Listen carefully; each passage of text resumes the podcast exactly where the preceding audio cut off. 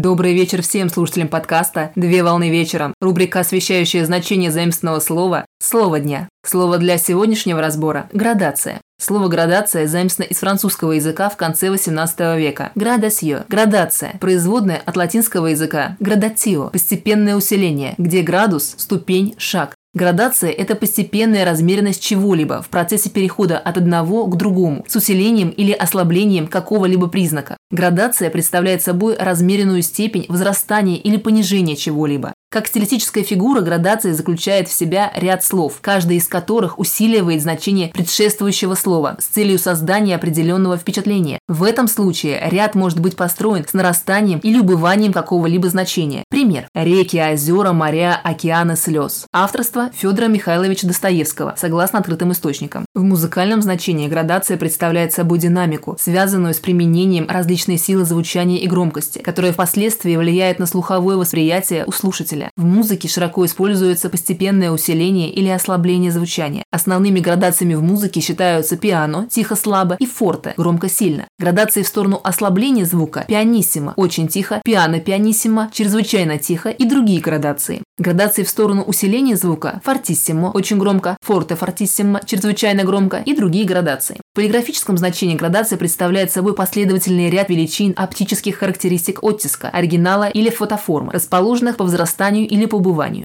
В полиграфии различают изображения с истинным тоном, как правило, оригиналы иллюстраций, и изображения с искусственно созданным тоном, которые называют растровыми. Градации тона растровых изображений передаются растровыми элементами. На сегодня все. Доброго завершения дня. Совмещай приятное с полезным. Данный материал подготовлен на основании информации из открытых источников сети интернет с использованием интернет-словаря иностранных слов.